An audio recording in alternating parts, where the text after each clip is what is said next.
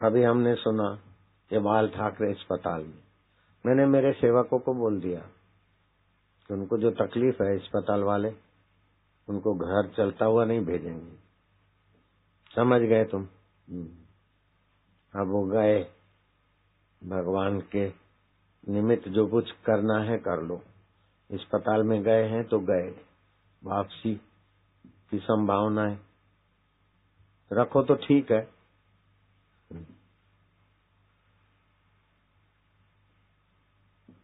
भगवान सबका मंगल करे, हम तो सबका मंगल चाहते हैं, लेकिन जो होनी होती है, वो आपके ऐसे ही अंबानी वाले अस्पताल में थे, तीन दिन पहले मैंने बोल दिया था, वो कैसेट भी है।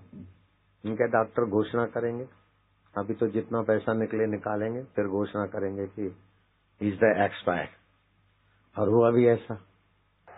मैं यहाँ से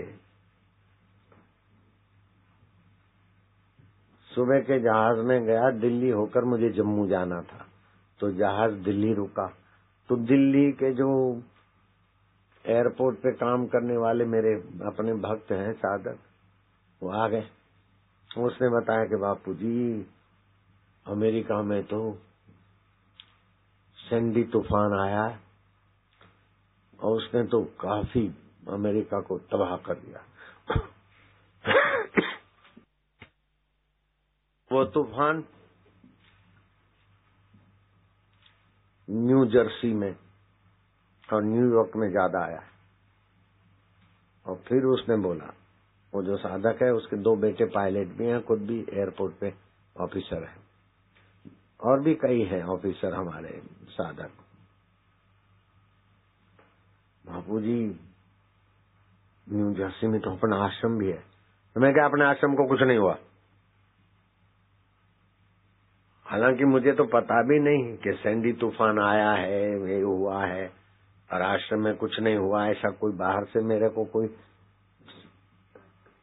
फ़ोन के द्वारा या समाचार के, वो तो सुबह सुबह उसने ताज़ा खबर बताई थी कि सैंडी आया, बहुत खबर तबाही हुई, और न्यू जर्सी में हुई, और अपना आश्रम भी है वहाँ। मैं कहा, उस दर कुछ भी नहीं हुआ। फिर मैं जम्मू पहुँचा। भाई, सैंडी तूफ़ान कहर वाला आया है और न्यू जर्सी में अपना आश्रम है। जाँच करो कुछ हुआ है क्या? तो खबर आया कि कुछ नहीं हुआ। मैं क्या चलो, अपने साधकों का भी तो बहुत सारे साधक वहाँ हैं। तो जो संचालक है, उसका घर उड़ गया। मैं, किसी में, किसी ने मेरे को बताया। मैं क्या तुम पूछो। उसने बोला, नहीं नहीं, हमारा कुछ भी नहीं हुआ। हाँ लाइट और पानी तो सब लोगों का थोड़ी देर के लिए डिस्टर्ब हुआ। अभी सब ठीक ठाक तो न्यू जर्सी में न्यूयॉर्क में सैंडी तूफ़ान तबाही मचा रहा है, लेकिन जो अपने दीक्षित साधक है, उनका किसी का भी मकान डहा नहीं, कोई मुसीबत हुई नहीं। इस बात ने मुझे याद दिलाई कि बीसों साल पहले भोपाल में गैस कांड हुआ था, और गैस कांड हुआ था, उसके पास में दो सोसाइटियाँ थी। साई कंवरराम सोसाइटी और ग्रीन पार्क कॉलोनी जो भी नाम। वो जो फैक्ट्री का गैस का पाइप फटा या जो भी जहरी गैस फैला तो आठ किलोमीटर दूर पर हलालपुर था। वहाँ के लोग बेचारे रात को बारह एक बजे जो दुर्घटना हुई। सोते सोते वो जहरी श्वास लेते, बिस्तर पर ही हलाल हो गए, खाट पर ही हलाल हो गए, हलालपुर के लोग। वहाँ का कोई अधिकारी था, बोले, सरकारी आंकड़े हैं। एक मिंडी कम करके बोलने को होता है हमको। अभी सरकार बाईस सौ बोलती है, लेकिन बाईस हज़ार लाशें तो हम लोगों ने भेज दी।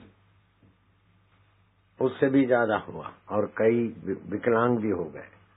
लेकिन जो दो ग्रीन पार्क सोसाइटी, जहाँ तक मुझे नाम है, याद ग्रीन पार्क सोसाइटी और साई कंवराम सोसाइटी में एक संत थे, उनके भक्त रहते थे और दूसरे अपने साधक रहते थे। किसी का बाल बांका नहीं हुआ। न कोई सोते सोते हलाल हुआ, न किसी के अंग भंग हुए या कुछ लेकिन इस